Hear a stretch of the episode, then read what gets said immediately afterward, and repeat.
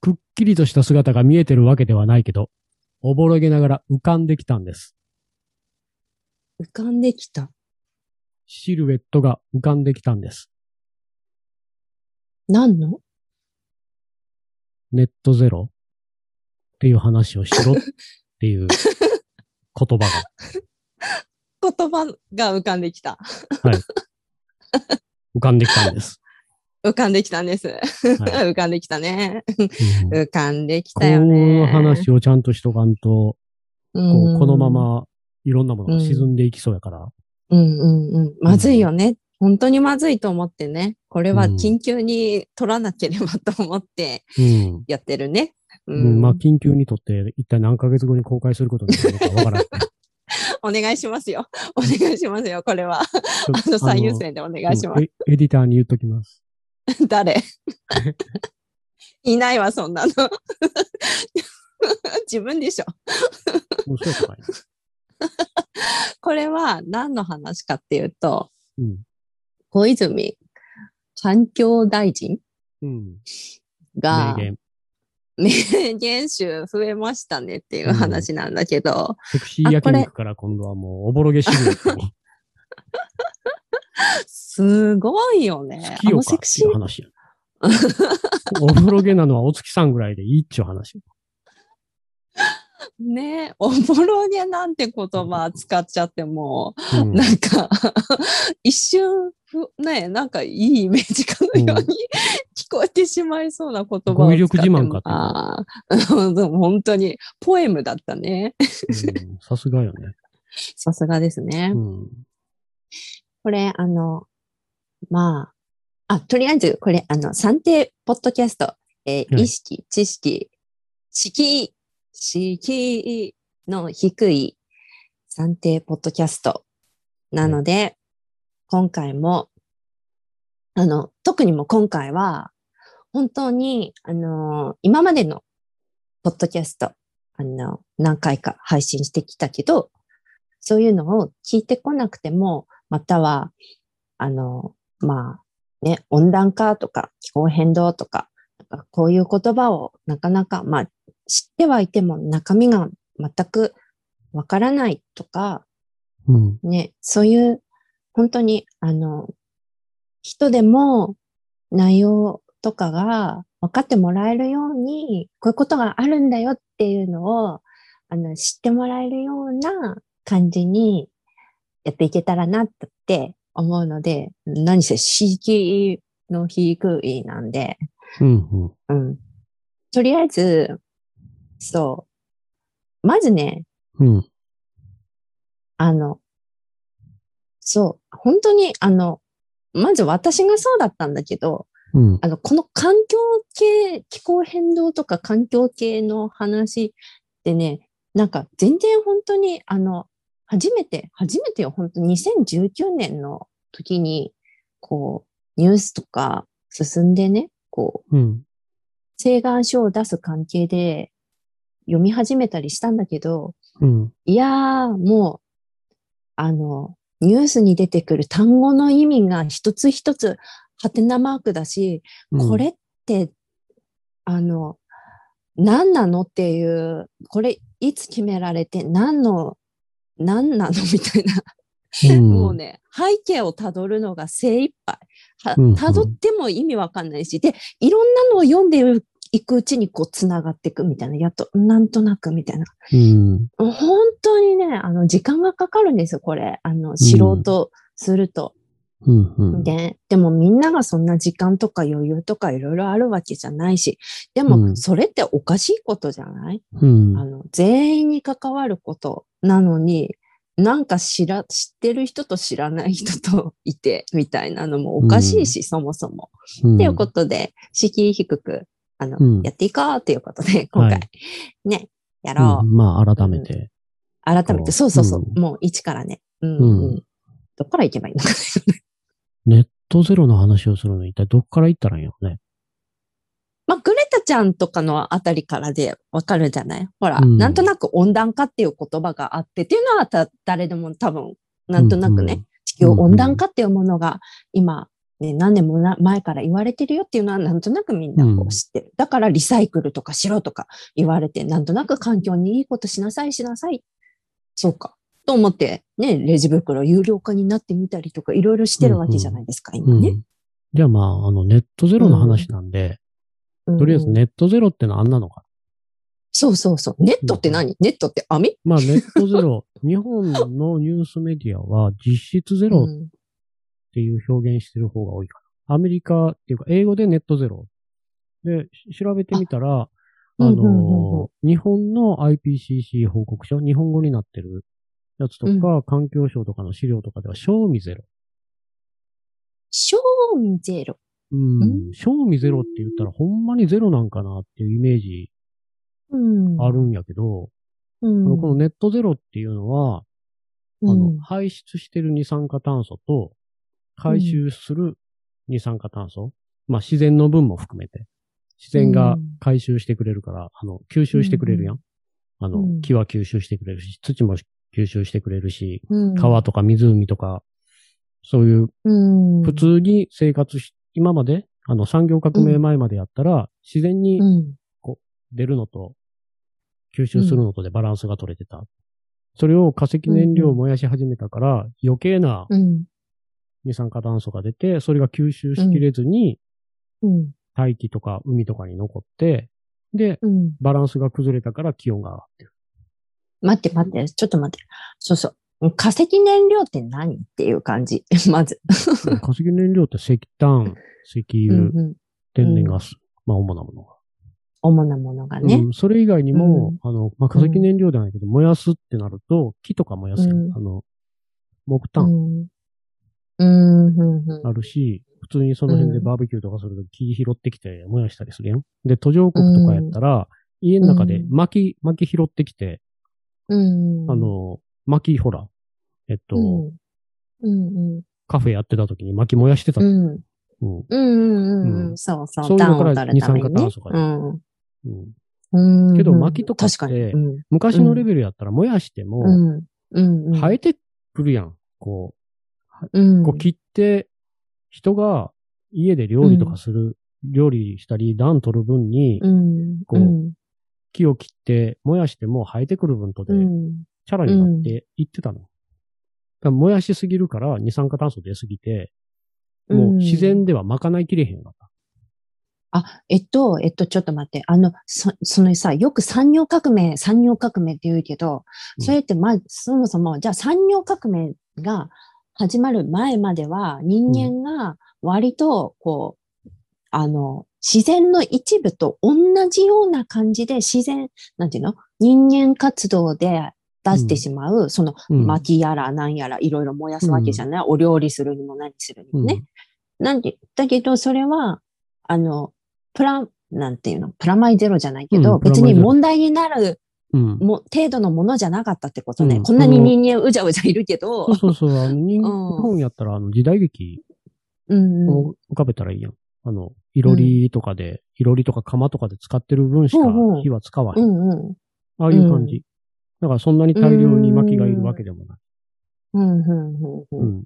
うう。んうんうんんほんまに料理とか普で、通料に理と暖炉のために使う。生活、生きるために人間が使う、そうそうそうあそう。あの、出す二酸化炭素とかは、問題がなかったってことなうんそのうね。自そう然いうがちゃん地と球にね、ううんん。だから、影響特にしてなかったと。ずーっとバランスよく気温はうん。まあ上下はしながらやけど、あうんうんうんうのん二酸化炭素の量も、ほら、グラフ見たらほぼずーっと波はあるけど、横ばいでずーっとてうるやんんうん少なくともはは80万年間、うんあうのん、すごいことよね。産業革命の前の、うんうんうんううんん多少、多少の波はあるけど、なんだけど、うんうん。うん、だって、ね、あの、日本やったらカゴ担いで移動してたのが、それが車に変わったんようんそうだようね。ん、それもみんつなまり歩いて移動してたのに、でうん特別お金がある人とかがカゴをうん。うん使ってたよ。うんうんそれがもう、今はもう、ほんまに地域によっては一人一台、うん一家に一。台の時代はもうとっくに終わって、うんうちら子供の頃かな、一家に一台って車言われてたのうがん。うんもうそれが一人一台になって、ううん、田舎なんてしまいにはもう、もう金持ちの子一人で何台持ってんねん、みたいな感じだから。そうだよね。うん。うん。え、あれだよね。つまり、あれよね。まあ、産業革命って、あの、さらっと産業革命って言っちゃうけど、それこそ、革命っていうことは、うんもう、ガラッと、それこそシステムチェンジっていうものが起こったみたいな感じ、うん、チェンジだよ。よ。うん。うん。っチェンジが起こったのよね。っていうのは、そういう、あの、生きるために必要な感じで、あの、やってたんじゃなくて、プラスで何か他のものが生じたっていうことよね。うん。生きるためだけじゃなくて、うん。そこに、今からとか、あの、これまでもポッドキャストで散々喋ってる資本主義っていうものが入ってきたっていう感じなのかなうんうんうんそうそううそう。ん、うん、うん、うん。だから、お金あのでいろいろやっちゃう世界っていう感じん。化石燃料を燃やしたらすごいエネルギー得られるっていうので、例えばあの、うん、うん、船でもうんうん。蒸気に変わって、それまではあの、うん船なんか船頭さんが漕いだりしてたのが、あ あとは、あの、パタパタ水車みたいなのでやってたのはが、いはいはもい。うエンジン、うんうんうんエンジン付きでガーっていくようになって、そうだよね。ねでっかいもんなんかモーターみたいなのついてるもんそうそうね。そう。で蒸気機関車とか出てきて、 革命なんだね、これ。そうそう。なんかさらっと、さらっと歴史とかでね、産業革命ってさらっと流しちゃうけど、ものすごいこ、人間社会において、それが人間社会だけじゃなくて、地球上のすべてのものにもう影響を与えるほどの革命が起きたっていうことなんだよね。そうそうん。うんう。うん。うんものすごい革命が起きたと。うん、こすのごいこと。 1800年代ってことうん。まあまあ、 1800あの、この気候変動でいう産業革命前っていうのは1800うん年代の半ば。うん。半ば。ちょっと前。うんうんうん。ううんざっくりとね。まあ、うんこの辺ざっだくかりと。ら、だから170年ぐらいうん。で、まあ200年ぐらいでここまで来てうんしまうんたったの、った。たったの200年。ね、たったの200年。こうのん地球から、地球の歴史、そして人間の歴史があって、うんたったの200年前からでこんなにいきなりガラリと産業革命というものによって、うんガラリと地球の、こんなに大きい地球だよ。うん地球の温度うんからの気候変動というものがうんものすごい、 ものすごい、なんていうのこの幅なんていううの、んうん、もともと変動はしてるんだけど、あうんちょっと暖かくなったり、うん緩やかに、緩やかにっていうか、こうね、うんうん変動はしてるものだけど、それが極端化したっていうことね。うんうん、もう気温に至って天気とかねはもう長期的に見たらもう、あうのん右肩上がりっていう、肩どころかもううん、もう一直線に上向かってる感じやから。すごいよね、ギュイーンもう恋、恋の滝登りみ たいな感じ。うん笑えないね、本当にう。ん笑えない勢いで登ってます。うんはいじゃあ、あの、ほら、資源で言えば、ナチュラルリソース、あの自然にある資源を人間がどれぐらい壊したかっていう勢い、そのうん破壊したペースってすごいのが、うんどれぐらい前かな ?10 年ぐらい前のうんアメリカの、えっんと、確か環境保護庁のレポートかなんかやったと思うんやけど、ウェブサイトに多分今も載ってると思うんやけど、直近50年間で、うん人間が破壊した自然、うんうんし資源、うん要するに人間がどっかにあるものをうんをうん開発して、うんうんううんん開発した資源は、その前の人類史上、うん壊してきたものを超えてる、50年で。ほほーたったの50たったの50年で。えたったの50年。うん。おで、ほら、例えばあの、おプラスチック、プラスチックなんか、直近十何年間かで50%以上つ作ってるやんか。 20年弱だったっけうん。うん、うん。うん。すごいことよね。うん。だから、うもう、ん。うそれぐらい、こう、当たり前が変わりすぎてる。んうんもうう、ん。そういうことよね。うんもう、想像を超えるほどのスピードと、やり方と、で、もう、すごいことになる。 もう、とにかくすごいことに、もう、うんすごいことが起きてる。あの、うん革命っていうもん、じゃない、もうんもうだからなんかものすごい もう強欲の時代。う。 うんもうそう欲なだんてもねの。じゃない。うんうんそうだね。人の命とか、いろんなものの命がこれでね、うん奪われてるわけだから、うんそうだね。うん。うん。まあ、こんな感じで、うんまずで、ものすごい、うんうんチェンジが起こったと。うんそうそうそう。ほんで、何がネットゼロかっていう話まだ終わってへんけど。うん。う ん要するにネットゼロっていうの大は、切。うあんの。出てる分と吸収してるう分のバランスが取れてプラマイゼロになってる。要するに、あほうの、ほうわかりやすくう言ったら、んえっと、うん貯金100万円あるけど借金も100万円ありますよっていう話。なるほど。うん。うんうん。わかりやすいまあ。どっちどっちがに、どっちが二酸化炭素が出てる方で吸収してる方か、まあわからへんけど、まあ、 うん二酸化炭素増える方が悪いのか、借金が増える方が悪いでしたら、うん。ううんん。今、借金が多い。で、うんこれを貯金を増やしていって、うん。プラマイゼロにしましょうっていうのがネットゼロ。うん。要するにこんなに借金あるやんっていうところをごまかすの。でも貯金こんだけあるんで。極端な話をすれば、これうでんネットゼロっていうのを目指していくとどうなるかっていうと、例えば、どんどんどんどん排出量自体を減らしていって、今からどんどん減らした上で、残りあとちょっとこんだけはもうどうしても化石燃料を燃やして、二酸化炭素を出さんとできひんことがあるっていうところに行って、うんその分を回収して、どっかうにん。居留して、うんプラマイゼロ、ネットゼロっていううんところに行けばいいで。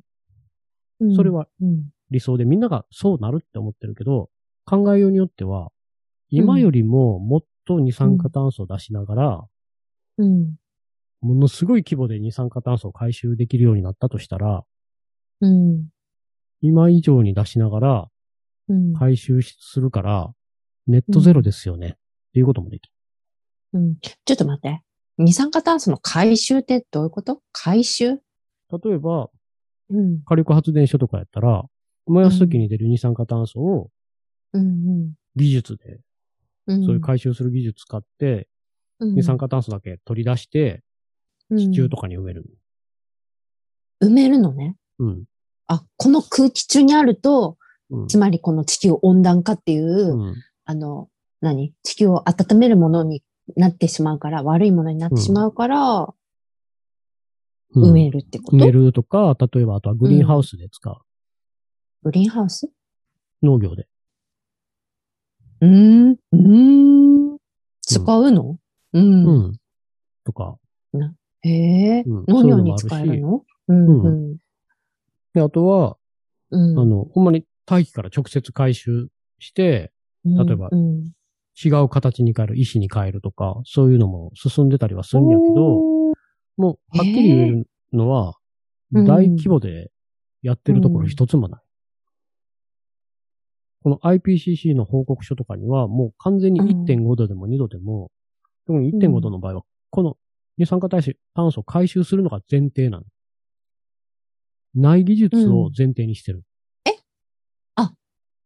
ない技術なんだ。うん、まだ。ないの。ないの。ほ実験的にはやってるけど、ーうんうんあの、実で際に、きちるっかも、みたいな感じちゃういんコミュニティですらやってきてない。じゃあ、夢物語を話してるよそう。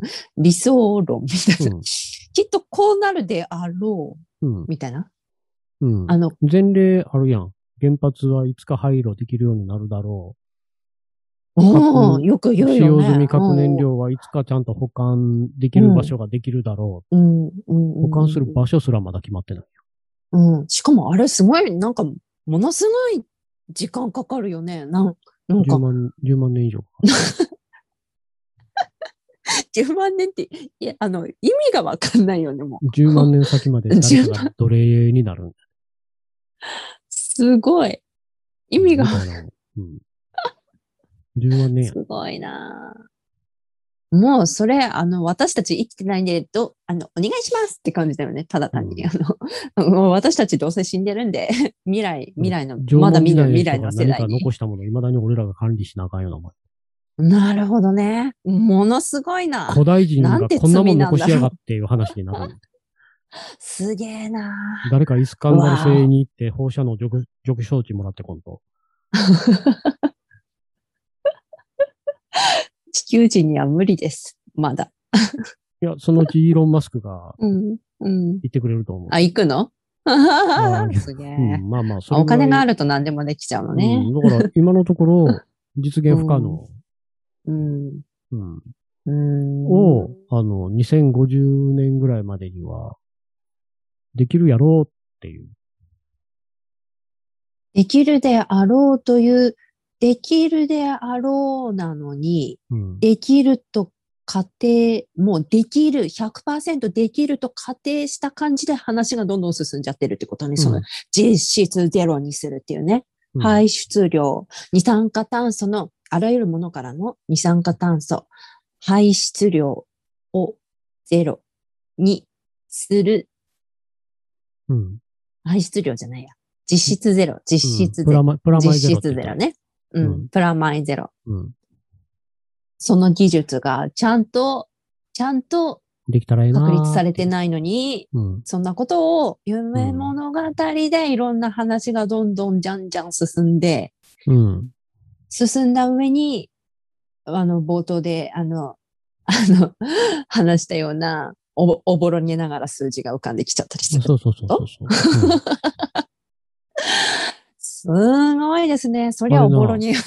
あれ、なんか、何やったかななんかで読んだのが、うん2030年までのは、うんある程度具体的に道筋できてる国もあったりするのな、ドイツみたいに。でも、うんこの間あの、ドイツで、ドイツの憲法裁判所が、今のドイツの気候変動対策では憲法違反やと。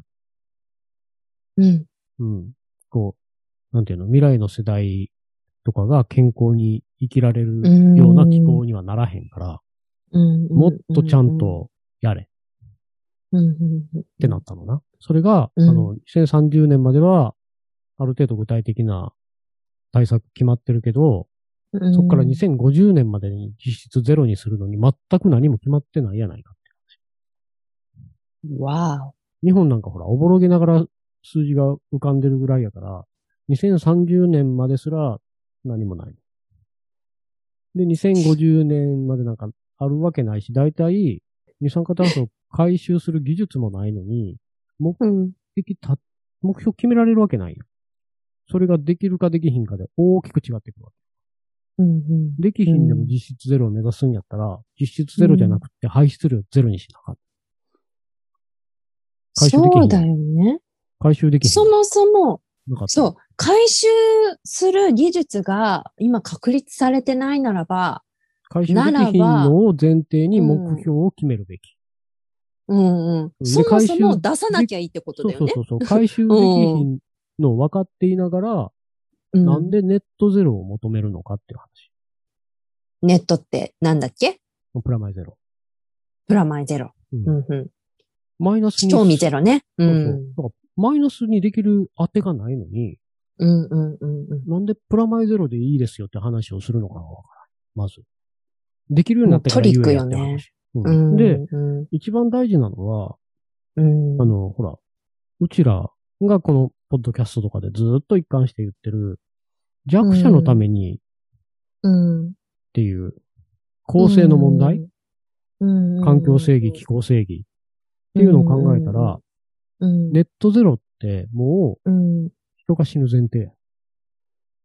うんそもそもネットゼロを目指す限り、さっき言ったように、1.5度は無理なんだよ。回収する技術が今ないんだから。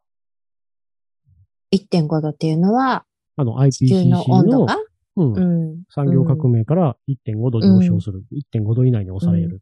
まあ1.2度ぐらい上昇して、残残り0.3度しかない。もうすでにね、うんうここ200年くらいで1.2度上がってしまってるんだけど、それを1.5度に抑えましょうみたいな感じに話してるんだけど、それすらこれじゃあ絶対無理ってことうん、ねこ。の前ほら、あのーうん今これ撮ってるのがちょうど5月1うんう日んだうけんど、うんアースデうーんに気候サミットをやったやんか。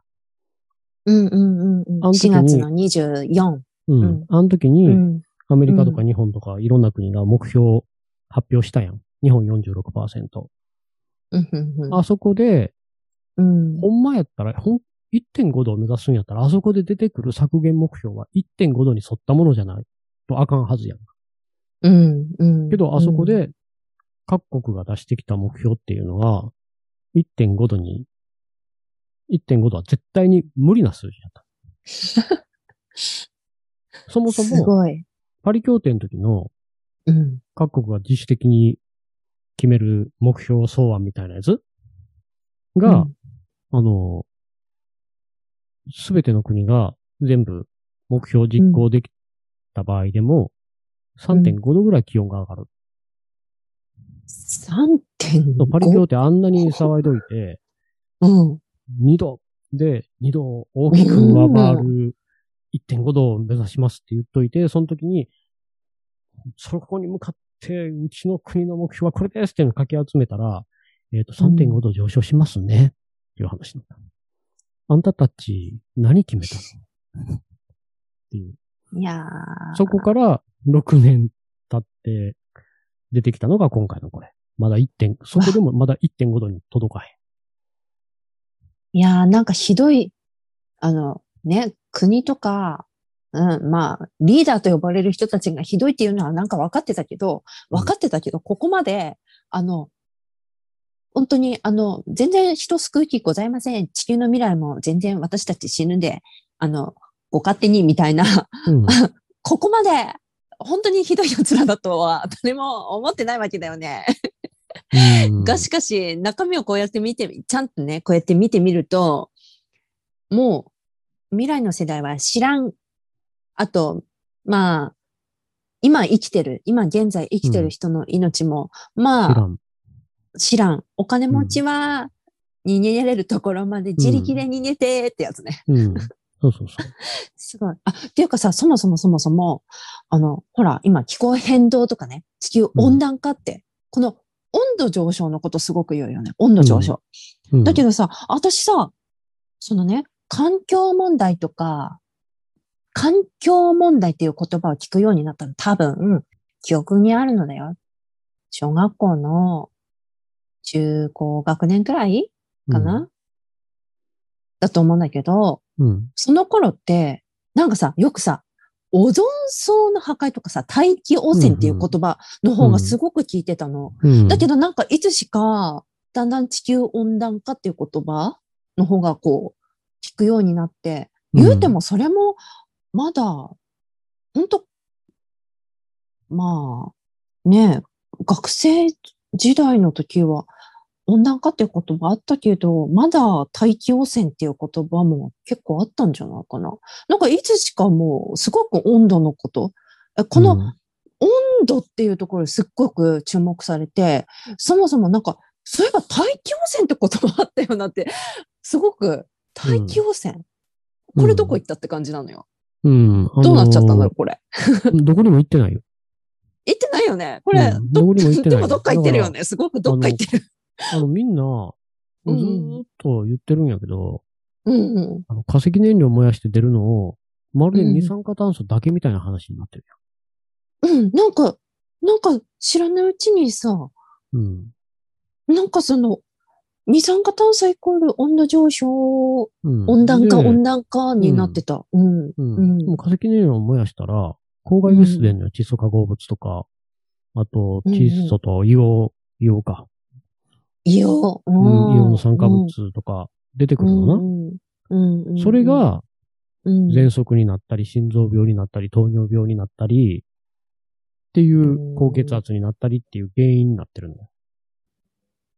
その、あの、こうやその、埋まってる、本当は埋まってるものを掘り起こしたりするせいで、そういう有害物質、人間にとっての有害物質が出てく掘るってり、感掘り起じこす時にも出とるし。か燃やしたりとか、ううん、燃やしても出るし、要するにうん化石燃料っていうのは、掘るとき、うん、あと、掘ったものを商品化するとき、あの、汚いものをきれいに一番燃えやすいように生成するから、精油っていうプロセスがあって、その時にうんも郊外物質出るし、当然燃やしたら出るなるし、ほどね、で、例えば石炭やったら石炭灰っていう燃や、燃えかすが出るし、そのすべてで、環境汚染が起こって、健康被害が出てる。水質汚染。ぐえー。わー。土あ壌、水質、全部。ー。わーお。そこをうん、全部無視してんの。二酸化炭素だけに集中して。でも、そうだよね。でそも、うだよね毎年聞かへん、うん、あの、大気汚染で、あのうん WHO とかが発表するので、うん毎年、大気汚染で700万人人が亡くなりました。800万人人が亡くなりました。うんうんうんう。うんん。そあう。れは、石そ化う。石燃料を燃やし続ける限り、あれは起こるのよ。っていうことは、なんか別々になってた。うんうん。だからネットゼロっていうのを目標にし続ける限り、うん、毎年何百万人かの人はどっかで死に続けるわけよ。2050年まで。全然ダメじゃん。うん。温度とか言う前にっていう感じよね。うん。まあ温度はもちろんそうなんだけど、だから、温度うんの根本的な部分。だ から、なんていうのなんていうのだからな、うん一貫しなあかんのは、うんじゃあ温度が上昇した時に、いろんなことが起こるわけやんか。土砂降うんうんうりん、集中豪雨が増えたり、洪水が増えたり、干ばつが増えたり、うんそういうことが起こって、何が問題なのっていう話。うんそれが、例えば、自分たちの生活に何の影響も出えへんかったら、多分、誰も問題にしへんはずよ。うん。うんうん。人が死ぬ。一番ってそこや、人間にとっては。そうね。うん。自分の生活、うん生活どころか、自分の命が脅かされるようになる。うん。うん。だから、気温上がらんように、あの、二酸化炭素の排出量を減らさなあかんっうん。うん。ていうんやったら、うん。同じように、人が死ないように、うん。公害物質も減らさなあかんってならなあかん。そうだよね。うん。そうだよね。うん。え、そしたらっていうかもううん、うん、うん。ネットゼロとか、実質ゼロとか、賞味ゼロとかじゃなくて、排出量ゼロに向かうしかない。燃やすな。そうだよね。あとほらだってさあの、うん。あのほら、うん。 350.org のアメリカ、うんうん。ずーっと前ま待っだてみんなが、環境団体ね、それね。うん、環境団体。 350、350って書いてるやつだよね。そうそうそう。日本にもあるね。うに。ん。うんう。ん、うん。そこのアメリカうん、うん。が、2000年代の初めのカバーぐらいから、ずっと言い続けてるのが、言葉があって、ツイッターとかでハッシュタグで、あの、うん。 keep it in the ground. keep it in the ground. 要するに、埋めとけ。うん。そのまま。化石燃料はそのままそこに埋めとけ。掘るな。うん、ホールなね。わざわざ出してくるなと。うんだか ら、化石燃料を燃やすなっていうこうん。と。うんだからう、ん。燃やして回収するとかじゃないの。うん。もうそこに置いとけ。もうこれ以上掘るな。っうん。ていうのをずっと言うてる。うん。うん。そのハッシュタグうん今も使われてるし。うんうんうんうんうんうんあのさ、あのさ、アメリカの大統領が去年、あの、変わって、うんバイデンさんになってから、うんすごく日本のメディアとかでも、あの、深いところにはいかないよ。なかなか深いところにはいかないんだけど、この、やっぱりバイデンさんがね、もう政策としてすごい気候変動対策っていうのを、あの、バンバン言い始めてるから、気候変動っていう言葉はすごくメディアに出るようになったの。露出するようになった。うん。で、あ、何言うか忘れ た。真っ白になった。何言おうとしたっけな、今。えーっと、何言おうとしたっけ何言おうとしたっけあのここ、すっごいわかんなかカっットしないんで、思い出してくださ い。編集、編集なしが売りなんでた。。編集なしが売りなんだもん ね、これね。うん。あら、本当に、あれ、ちょっと、な、何言おうとしたっけかな。あら、本当に、 どうしちゃったのうん何の話してたっけあバイデンさん思い出しが大統領になって、うん。で、日本でも報道はされるようになったんやけど、まあ深いところまでは行くこともなく、うん。で、はい、どう ぞ。ごめん、わかんない。まだわかんない5、4、3、2、1。ダメだ、ダメだ、すごいダメだ。ちょ っと待って、この前何の話だっけこの、この前、キープイッ私が話をンザグラウンド。埋めとけっていう話。思い出しました。はい、はい、はい。すいません。大変失礼しました。 そう。それでね、再生可能エネルギーっていう言葉も出てくるようになったの。でもね、いきなり、あの、見てるといきなりな感じ、すごく。あの、この、こういうね、環境とか気候変動の、あの、何内容をこうずっとね、前から追ってた人は、うんあ、やっとテレビに出るようになったなって感覚だと思うんだけど、うんそうじゃない、ね、人は、再生可能エネルギーって、なんか、あの、風力発電とか、うなんかあのね、風力のあれがくるくる回ってるのは、なんかね、何か映像とかで見たことあるけど、うんえ、それ、それって何なのみたいな感じだと思うの。なんか、う再生可能エネルギーっていう、そう、なんか、なんとなく自然にあまり悪くない今のうんか、あの、火力とかね、原発とかね、そういう、あの、悪いって、もう環境に明らかに悪い人にも影響してるって言われてる以外の再生可能エネルギーって言われてる他のもの、今から変えていこうって言われてるものって、実際、そっちの全部100%賄えるのかな人間が生きていくためのエネルギーって。っていうのが、なんか、どうなのかなあのーうん、専門家に聞くと、うん、うん、技術革新は必要。今うってあん。の、うーんエネルギうんー、再生可能エネルギーで、うん、あのうん、得たエネルギーをうん、うん。大量にほ貯蔵しとけるバッテリーがないよな。なるほどね。うんあ、貯蔵しとくところも必そ要うだそもんうそね。うそう。あれって、うー。もうんうすぐ消えていくもんやから、ーうんん。やっぱ化石燃料とか、ああいうのってうん。送りやすいの。うん。取ったエネルギーを、うん例えば各家庭とかにこう、うん送りやすいっていうことね。うんで、うんあとは、よく言われうるん。太陽光も昼間しかう取んれへん。うん。ねお家にたくさんね。風力も風が吹いて るだけうん、あるけどね。でもあのーうんうんそういうのってグリッドの作り方とか次第で、グリッあド。の、送電網、うん。うん。たもを。のを余ったところから調達できるシステムをちゃんと張り巡らせれば、うんうんうん。それを進化したば、進化しなあかんけど、バッテリーは。うんうんうん。と組み合わわせれば、うん。 100%いけるって専門家はみんな言う。無理っていうへ専門家はほとんどいい人。ーできるよ。ああ、じゃあ、あれか。よく言う、私たちのポッドキャストとかでもよく言うけど、やるかやらないかの話。そんな感じそうそうそううん、簡単に言うとね。そう。うん。しかも、あれだよね。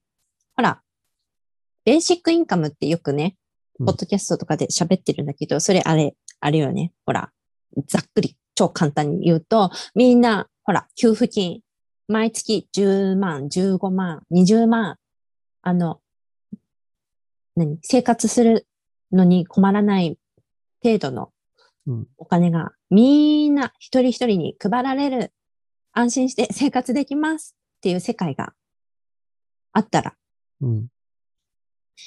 もっと、あの、コンパクトに、コミュニティでいろんなものが、あの、稼働していく世界になっていくんじゃないかなって、うん。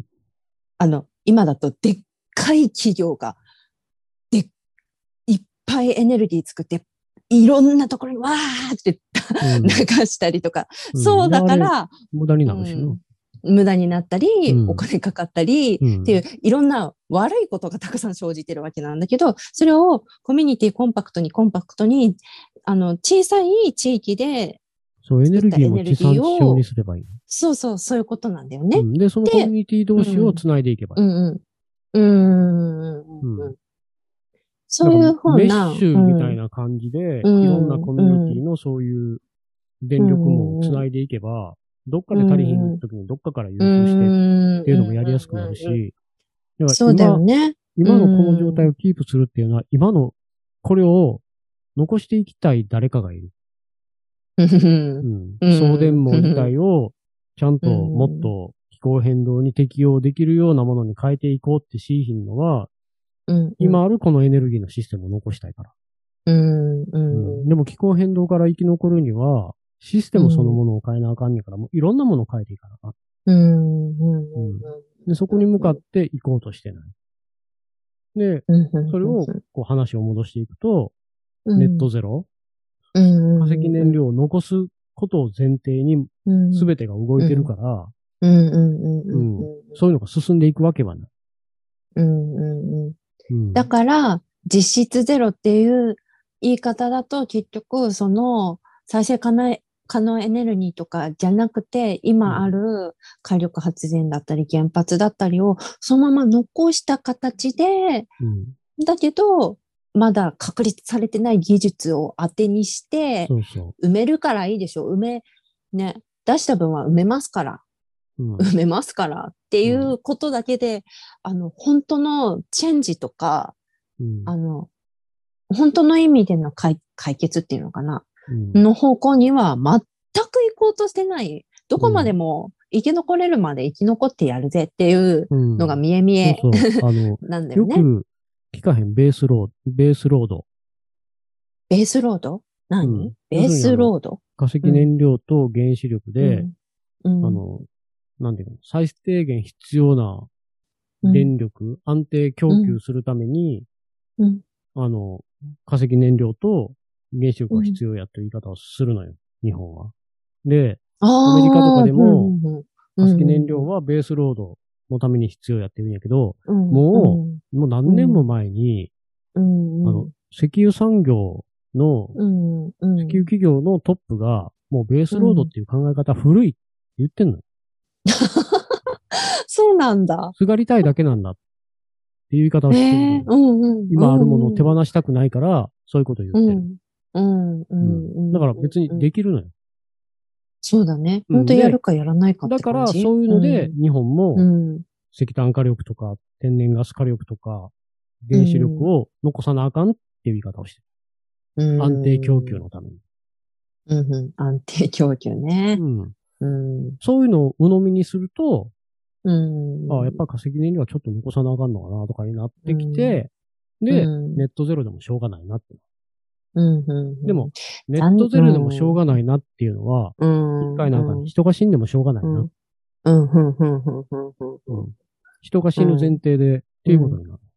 うんうんうんこれ、あれだよね。あの、いつだか、もう行ってるのか行ってないのかわからないけど、いつだか山本太郎さんがなんか立候補したりしてる時とかに、あれよね。原発はすごい反対。原発反対。もう絶対やめます。やめさせます。だけど、じゃあその代わり何のエネルギーにしましょうっていう時に、化石燃料をうん化石燃料じゃない、火力、かうんん石炭火火力力発電、うんうん、あ石炭火力ね、うんを、で、みたいな。うんつまり、ちょっと待って、原発からの、あの、人は、ま、原発から人は守ります。だけど、 石炭はそのまま燃やす方向で、なんで、それこそ、あうんそれによっての大気汚染でひ人が死ぬっていうのは、あの、明らかになってることですが、それは、すいません、うん。死んでくださいって言ってるのと、同じそうそうそうそって感じかな。う。ううんん。 っていうね、うんあの、は片側っていうの本当にい一つの方向から見ると、あ、すごくいい、いいね、原発。うん、やめよう、やめよう。そっちがいい、そっちがいいってなるんだけど、じゃあ、ね、よく県が言うんだけど、言ってることより言ってないことを見、見る。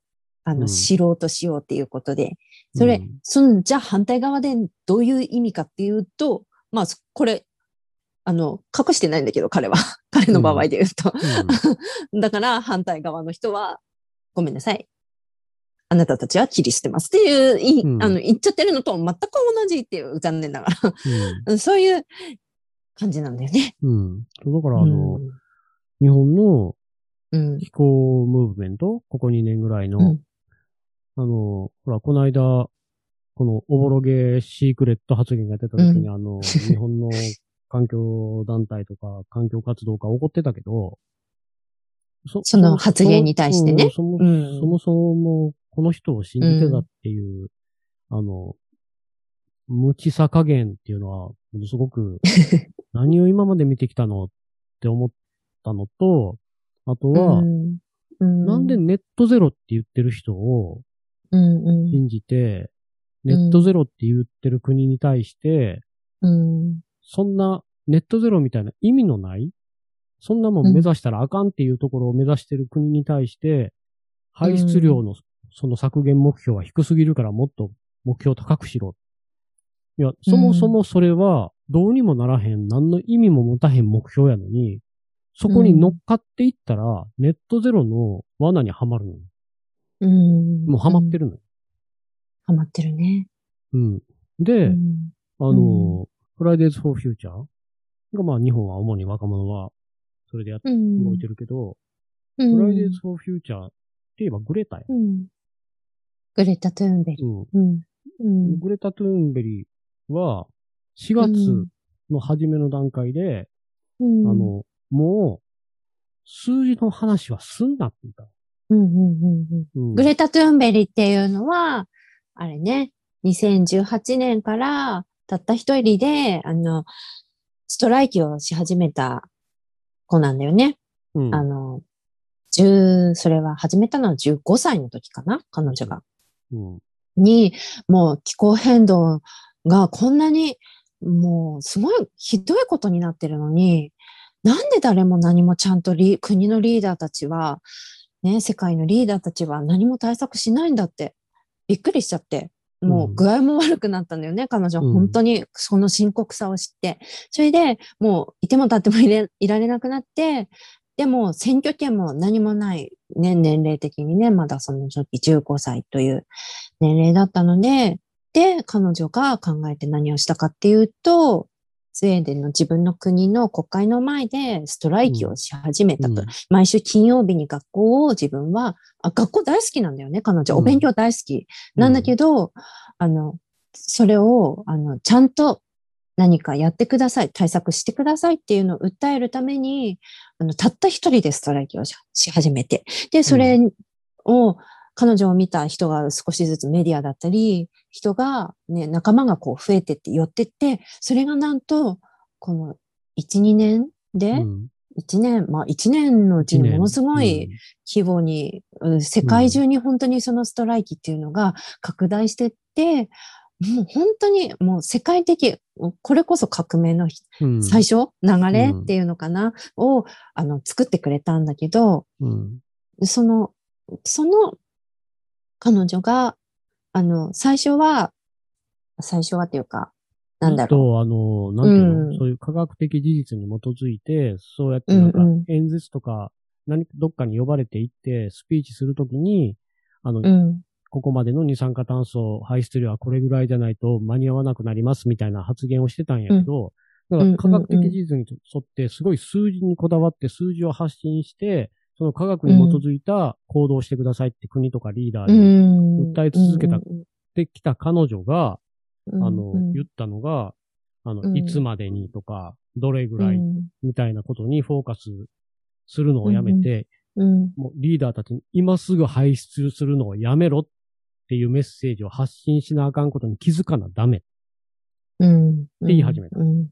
うん。うん。そういう認識に立って行動しなきゃダメっうん。っていうのがあって、なのに、日本では、うん、あの、最初言われてた、えっと、パリ協定の時の、あの、ん2030年までの排出量削減目標26%。うん。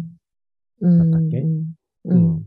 それを、あの、1.5のにするには60%以上にしなきゃダメだ。うん。って言って、それを求めもっ始と上めげてくださいとね。うん。うんた。グレタは、数字にこだわるな、数字の話をするな、それは思うツボやっていう話をしてる。うん。うん。もともと意味のない数字にこだわったら数字にやられるよっていう話。うん。うん。じゃあ目標上げられたら、あんたたちは黙るのかっていう話になうん。おぼろげながら数字を上げてみたら、る。で、そこからまたパリ協定から5年、6年経って、何も変わってない。今みたいにまた5、6年待つのっていう話。うん。うん。で、そこでま、た、全然目標達成してないって言って、またそこからまた数字の話を始めるの。数字にこだわり続ける限り、数字に騙され続けて、数字の話をされ続けるの。うんうんうん守りたいのは何なの数字なのっていう話。人でしょっうん。ていう話。うん。未来守るっていうことは、今いる人も守らなあかんやん。今いる人守らへんかったら未来なんか来いひん。今いうんる人を守ろうとできひん人が、未来の人を守るなんて言えるわけがないやんか。うん。うん。で、そういうのがあっうんて、で、その後は、ウレタが今度は、うん。気候変動とは離れるんやけど、ワクチン、うん。このコロナのワクチンが貧困国とかにはちゃんと行き渡ってないから、これを平等にしなきゃダメって言って、うん。うん。自分の財団から寄付をしたの。ワクチンがうん。平等に行き渡るのを助けるために。うんで、その時には、今度はグレタが言ったのはう、ん。気候変動の危機と同じように、うん。コロナの場合でも、最も脆弱な人々をまず助けなければいけません。うん。うん。うん。その時に、日本は、っていうとう、ん。みんな弱い人たちのことを気にすることなく、うん。コロナが、第4波がガンガン広がっていってる最中に、うん。スタンディングとかでやってた。気候も危機みたいな感じでね。うんうんうん。うん。もうなんか、うんことごとく、うん。あなたたちが掲げてる看板ってうん。何やったっけうん。 ?Fridays for Future っていう看板を掲げて、うん。弱者をうん。守ろうとしいひん活動してる。うん。ねえメッセージが全く違うものになっちゃうう。ん。で、うん。それのうん。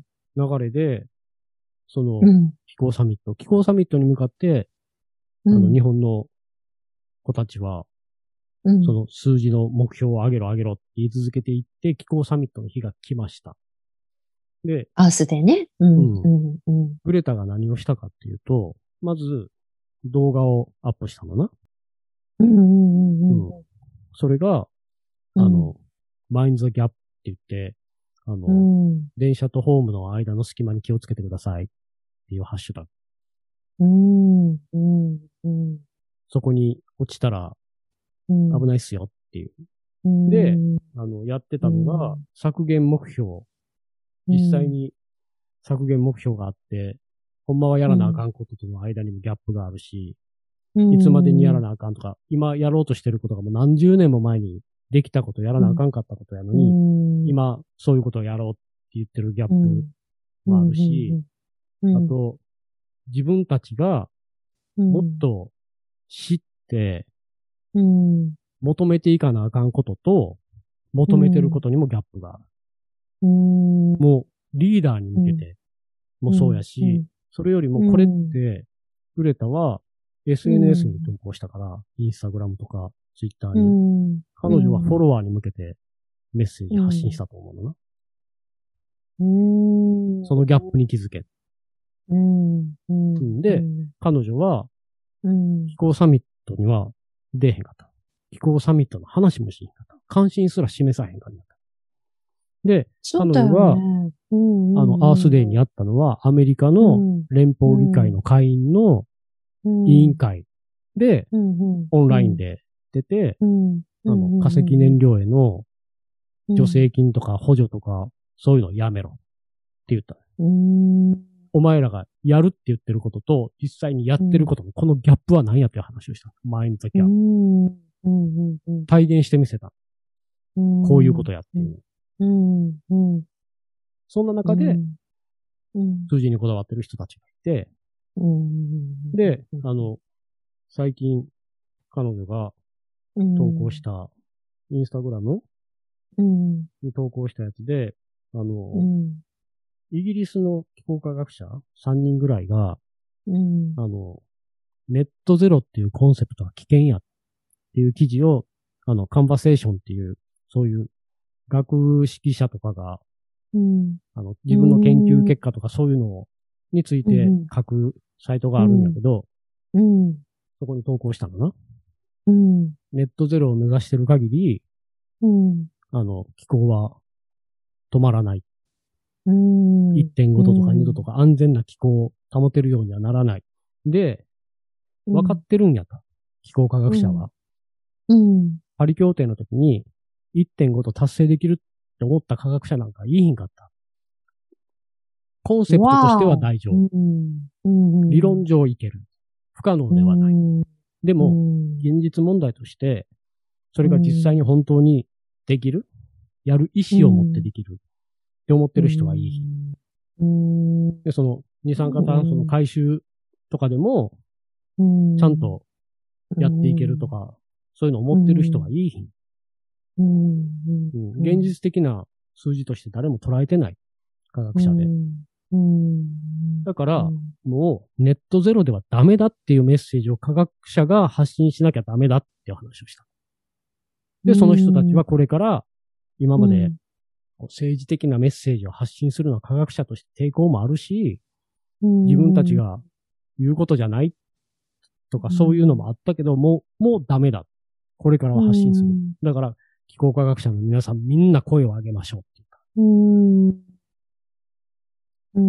うん。それをグレタが、あの、うんインスタグラムに投稿して、多分ツイッターにもしてたんだけど、うん。言ってるのが、うん。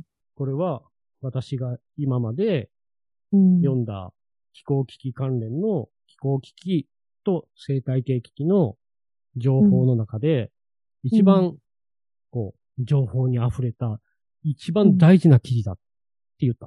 うん。だからうんネットゼロではダメって言ったのかな、ここでくれたうん。うん。でじゃあう、ん。これを受けて、うん日本の気候ムーブメントはどこに向かうのか。うん今までと同じように、国にネットゼロを前提としたうん目標をうんもっと高く設定しろとかって言い続けるのか、うんそれとも、うんもうネットゼロではダメですっていう要求をし始めるのか、うんだってうんうん気候制御を求めてるわけよ。そこさよっね。きも言ったけど、うん。化石燃料を燃やす限り人は死ぬ、うん。うん。うん気候正義、環境正義っていうのは、その弱者が死ぬ、弱者に負担が偏るっていうのをうん。やめろって言わなあかんうん。はずなのよ。環境正う義、ん気候正義の概念を元に活動するんだったら、うん。うん。うん。そこできてへんから、いうん。うん。うん。や、そこやらんとダメでしょって。うん。うん。うん。そうだよね。プラマイゼロの世界だったら、もし、本当にね、その、あの、マイナスにしなきゃいけない部分を、もうちゃんとね、その技術とやらがね、確立されまして、いきなり今この瞬間から、その技術がいきなり発明されて、それで、プラマイゼロにできるようになったとした。して、プラマイゼロにすると決めたとした。ってなっても、気温は、気温はいいとしても、そのプラマイゼロのプラスの部分っていうの何で、何を使って、どのようにエネルギーを作り出してとか、その何を、何がなされているかによって、うん大気汚染の部分ね、温暖化の部分は例えば良くなったとしてもね、うん温暖化はいくなっても、大気汚染っていうのは変わらないよねっていうことだよね。うん。空気のよね、汚染っていうのはそのまま続いていってしまえば、うん。あの、亡くなる方は毎年、うん。あの、何百万毎年人毎年ね、うん何百万人という方が、この先もずっとこのまま出てくるわけだし、っうん。ていう、結局解決したいのは何だったんだっけっていうところにそうそうそうだからあなのっていくんだよね。最初、小規模でしかできひんかもしれんやん。うんあの、うん、二酸化炭素を回収するのが。うんうんだからそれが、その小規模でも、その時うにんプラマイゼロにするに十分やったら、それでいうんいやん。そっからう、んどんどんもっと大規模でできるようになってきた時に、うん化石燃料って、なんでこんなにみんながこだわって残そうとしてるかって言ったら、低コストで利益を得られるからうんうんや。で、あの、プラスチックっそれてだ。うんうん、天然ガスからできてる。天然ガス。うんうん最近よく言われるシェールブーム、シェールガスブーム。あの、うんうんフラッキングっていう技術、岩盤割って、岩盤掘って、そこから水平に、そうのんなんていうんかな。油を抜き取る、うん。こう、ルートみたいなのを水平に伸ばして、そこに化学薬品掘り込んで、プレッシャーかけて岩割って、わあガスをぬ吸い出して、うん。でうん天然ガスだけ取って、うん。廃液を全部また元の場所に戻すと。割ったところ。戻す。うんうん。要するに今までガスが入ってうん、たうん、化石燃料があったところに、うん。うん。何が入ってるかわからん化学薬品をう戻す。ん。うわまあ、これ、これまた別の。の話になるんやけど、その、うん。フラッキングに使う化学薬品の配合とかっていうのは、うん法律で公開しなくていいことになってる州が多いな。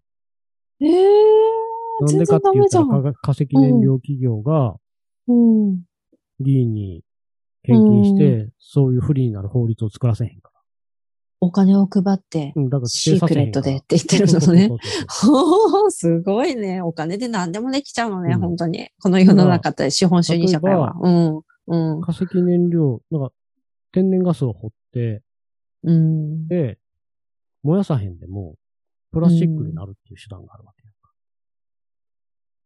ね、これで、燃やね。さへんから、うん燃やした時の公害物質は出えへんけど、うんそのフラッキングって水質汚染、うん。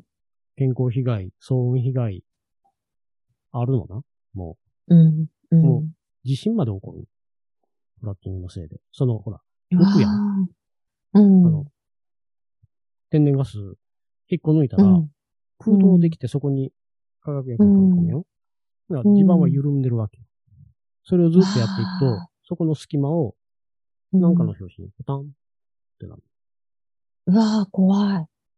うん。わあ地盤沈下みたいなもん。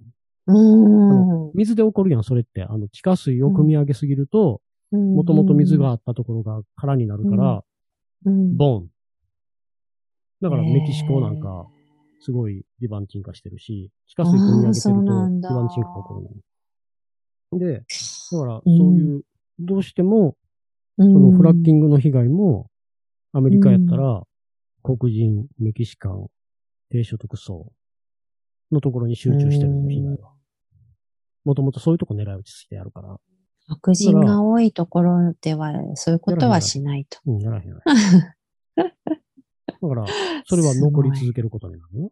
うん。まあ、プラスチックを残し続ける限り、それは起こり続ける。うん。だからうん、化石燃料を残すっていう前提で何かをやる限り、不公正は残るの。うん。かなりね。うん。うんそれ。で、そういう世界を残したいのかって話。うんうんうん。だからそのプラ温ス度チッとかク言うの、前にね。うんプラスチックの代わりのものを作ろうとしひんのって、それが安いからうや。ん。そうだね。じゃあ、うん。その、二酸化炭素を回収できるようになった時に、その技術が大規模でできるので、その技術自体も大規模でできるようになったらコスト下がっていくよ。うん。回収するのがコストが下がっていって、うん。で、化石燃料自体のコストも安いままでいたときに、うん。あの、化石燃料産業と、そのうん。化石燃料で利益を得てる。化石燃料を使うことで利益を得てる企業がうん。辞めると思う、うん。ね辞めへんためにできることなんでもやら。うん、そうだねほん。だら、今と同じ規模で燃やしながら、そうだね。それを全部回収するっていう方に向かっていくと思うな。うん。うん。うん。じゃあ、何のためにうん。ネットゼロに向かったうん。の、な、向こうは、うん。ネットゼロですやんっていうはずや。うん。これ回があなた収してますよ、たちちゃがんとってね。これがあなたたちが望んだ世界なんじゃないんですかっていう話。うん。うん。うん。うん。だからネットゼロはなっちゃあか。うんね。うん。うん。ネットゼロを前提に話をしたらあか実質ゼロとかじゃなくて、そもそも排出しないで、排出するようなことをするなと。ん、うん化石燃料 を掘るな。掘るな、使ううんな。もうこれ以上掘るな。埋めとうけ。ん。うんうん。何もしないでと。うんうんうんうん。そうだね。うんうん。だか、ら、ううんん。うん。産業革命で起こったくらいの、本当に逆の革命が必要になってくるわけだよね、今からそう。そうそう本。当に、もう、超革命、超革命、みたいな。 うん。ね。だって、プラスチックだらけだよ、部屋。もう。お店の中も、部屋の中も、どこ見てもプラスチック、プラスチックないですよ、なんて生活、みんな考えられないでしょ。もう、どこまでも入り込んでるでしょ、ププラスチックっプラスて。チックなかったらこのポッドキャスト撮れへんから。うん、残念ながらね。かもうそこまで。うんカメラ、カメラ、カメラね。うんマイク、マイク、うあんの、うん小、なんていうのショックアブゾーバー、アーム、うん。うん何もかも、プラスチック。何もかも。もだよね。うん。本当に何もかも。でもこれを、こういう、本当に私たちがもう当たり前になってるこの世界を、マジの、ね、歴史上に残る革命、 本当革命、うん革命をしないと、うん。本当にダメだよっていうう。ん。それを変えようとする人たちが、うん。変わるまいてする人たちと、同じ土俵に上がって話をしたらあかんのよ。あの人たちは自分たちと同じテーブルに変わりたい人たちを集めたい。うん。そこには絶対つかへんこと。うん。うん。うん。そこに参加したら一緒になるかお話し合いとかみたいな感じじゃなくて、ら。うん。 うん。うん。で、相手は政治のプロや。うん。政治のプロねっていうことはごまかすプロであり、先延ばしのプロであり、うん責任回避するプロや。うん。その人らと同じとこに入って、何の話ができるのうん。本当にね、本当にそう思う。本当に政治大切で、だけど、あ、もうこんなに簡単に、あの、なんていうのかな。いけない方向に決まってしまうんだとか、でもうんそれを覆そうとするのはものすごい労力と時間とうん。いろんなことがね、邪魔してくるの。だけうど、んそれが一つ一つがすごく大切で大変なんだけど、大変なんだけど、もう、それやるしかない。本当うにん。あのな戦っていくしかないんだよね。簡単な方に言ったらあかん。うん、そうそうそうそうそうそう。簡単なことは結局何も変わんないね。うん。はあっきり言って。 うの、泥棒とん。うん。防犯についての話し合いをしたらあかん。なんだそりゃ。泥棒とうん。盗めへんようにするルールを一緒に決めたらあかん。でもそんな感じだよね。本当に。いや、そういう話をして。うん。うん泥棒、うん、例え、うん、盗例えむぴなっってたいりう。話をし続けている。 そう。うん、盗むのやめろそうだよね。なるべく盗まんようにしていきますからっていう話に乗るなっていう話。うん。うん、ちょっとずつ盗まんようにしていって、2050年には、あの、盗む分、あの、この棚から盗むけど、その分補充しますんでっていう話をしてる。わかりやすい。うん。だから、まだ盗ませて2050年。うん。うん、うん、うん。ダメですね、それは。それは許しちゃいけうん。ない。で、うん。うん、そもそも2050って年い以う。降は、盗んだものと似たようなものを棚に置かれてしまう ことに。似たようなもんやけど全然違う。うん、うん、うんうん。それを決めるルールをうん。盗む人と一緒にしてどうすんの、うん、うんうんうん。ね。うん。うんそのやってることのギャップに気づかなあか。うん、うん。うんんマインドザギャップだね。こう進んでるような気にもなるかもしれんし、うん。こうんう変化の一部になりたいっていう気持ちもわかるし、早く物事を進ませたいっていう気持ちもわかるけど、うん。ちゃんと本質っていうのをそう。見えへんかったうん自分たちが何をやってるのか、何を、何のためにこれをやってるのか、何を目指すのか、それがうんネットゼロで本当にいいのか、うん。何かを犠牲にし、何かを犠牲にしし続けてきた人たちを相手に、うん。それを変えようとするときに、自分たちも何かを犠牲にするのを前提に話をしていいのか。うーん。ねえ。ほんと、これ、これを許したらダメよね。うん、うん。だからう、ん何かな、日本の気候ムーブメントに参加してる若い子たちには、ほんまにグレタのこの、ここ1ヶ月うんのうん発言行動っていうのをうしんっかり考えてほしい。なんで彼女がこういうことをしてるんかっていう。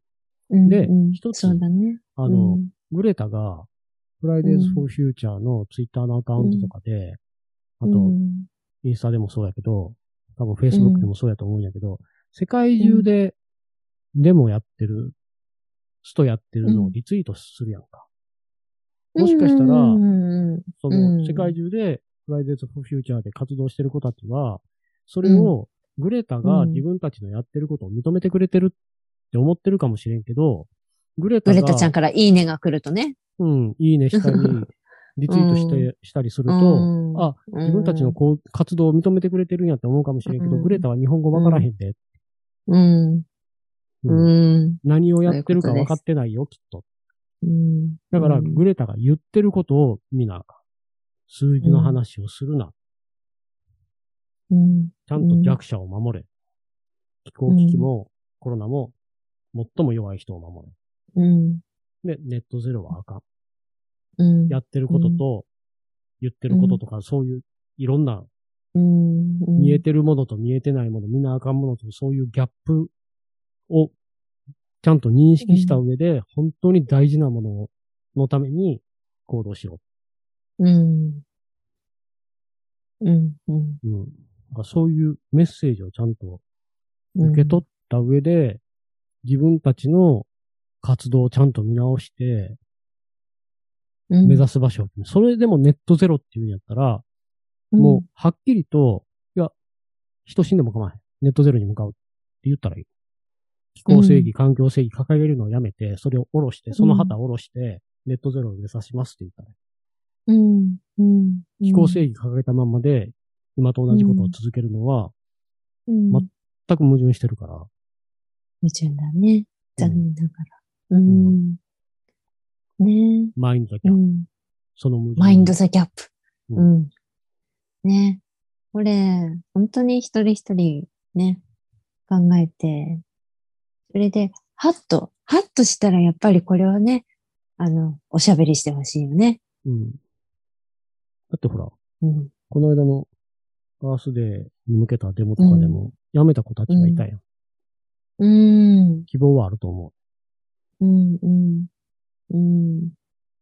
何が正しいか、溺れながら浮かんできてる人はいると思うな。うん。うん。うん。うん。うん。それを、コロはっナきり。うとん。うん。ね。気候も危機なのはわかるんだけど、うそのね、行動一つで、どういうメッセージになるのかとかね、うん自分の立場、FFF っていうものを名乗ったり、まあ他のね、団体でも何でも、とにかくその、あの、肩書きだったり、言ってることだったりっていう姿勢とかをね、ちゃんと、うん、態度とかね、やること、発信すること、内容、言葉、考えないと全く違う、あの、反対方向のうん。弱者を救うと言いながら、逆のメッセージになってしまうっていうことをよく、あのね、考えてから、うん。うん、ね、行動したいものがね。うん。うん。気候危機でもコロナでも最も脆弱な人って、最も脆弱な人っていうのを考えてほしい。うん。同じだからね。若者若者も、もちろうんん弱者やけど、うんもっともっと脆弱な人がいる。いる。うん本当にいる。その人たちを守るために、うん。その人たちの代弁者になってほしいと。うん。うん。うん。うん。ね。うん。うん。もっと、深く、広く、いろいろ見よう。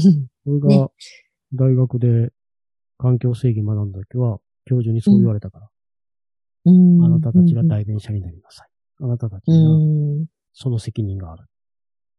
恵まれてる人間にはそのせ、その責任があるん だから。うん。うんうん。だよね。うん。だって、なんかね、こういう活動とか、まあ、ポッドキャストもだけどさ、やってる時とかってさ、全然自分のこと考えてないもんね。 別に何にも考えてないよね。 未来、自分の未来のこととかなんて考えたことないや。本当に。考えたことない。うん。 考えたことないな。本当に。面白いくらい考えたことない。うんほんまにあの、ね環境正義って、うん。勉強すればするほど、うん。自分が加害者で踏んでていうところでなうんうん苦しむのよ。うん。うん。うんうん。そうだねか。ら、うん。環境正義勉強してから自分が被害者って思ったことはない。うん。多分自分も被害者なのは間違いないんやろうけど、うん、そこに立ちそたのくない中っていでうもか、ね。踏まれてる、うん俺を踏んでる足よりも俺が踏んでる頭を意識したいし、うんうんううんうん。だからこういうことやってそうるし、思う。うん。うんうんだから、こう、そういう活動、環境正義、気候正義を掲げて活動してる人には、うん。被害者としての視点でものを言うんじゃなくて、加害者っていうのを強く意識して、うん。だかうらん。もっと変えなあかんっていうふうに思ってほしうん。ね。うん。い、うう。んん。うん。うんそしたらメッセージは変わると思う。うん。うん。被害者でいるうちは、なんていうか、なんていうのかな。メッセージが、自分、自分、自分になる。うん。うん。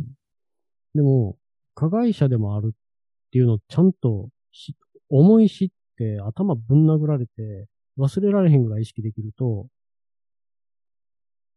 自分じゃなくなる。 わか何もかもが。る。わかる。うん。うんだら、ね踏まれてる人たちが見えてくうん。うん。る。うん。だから自分のための活動ってそんなに、なんていうんかな。長続きもしいひんし、こう、モチベーション保つの大変やけど、う。うんん本当なにんそう。か、この本人当にそたちを助けたいって思えたら、それってすごいモチベーションになるから、う。なるなる。うん。そう俺だけやったらそうそう俺ほんまに、ええもん別に、うん。うん。こうへんと。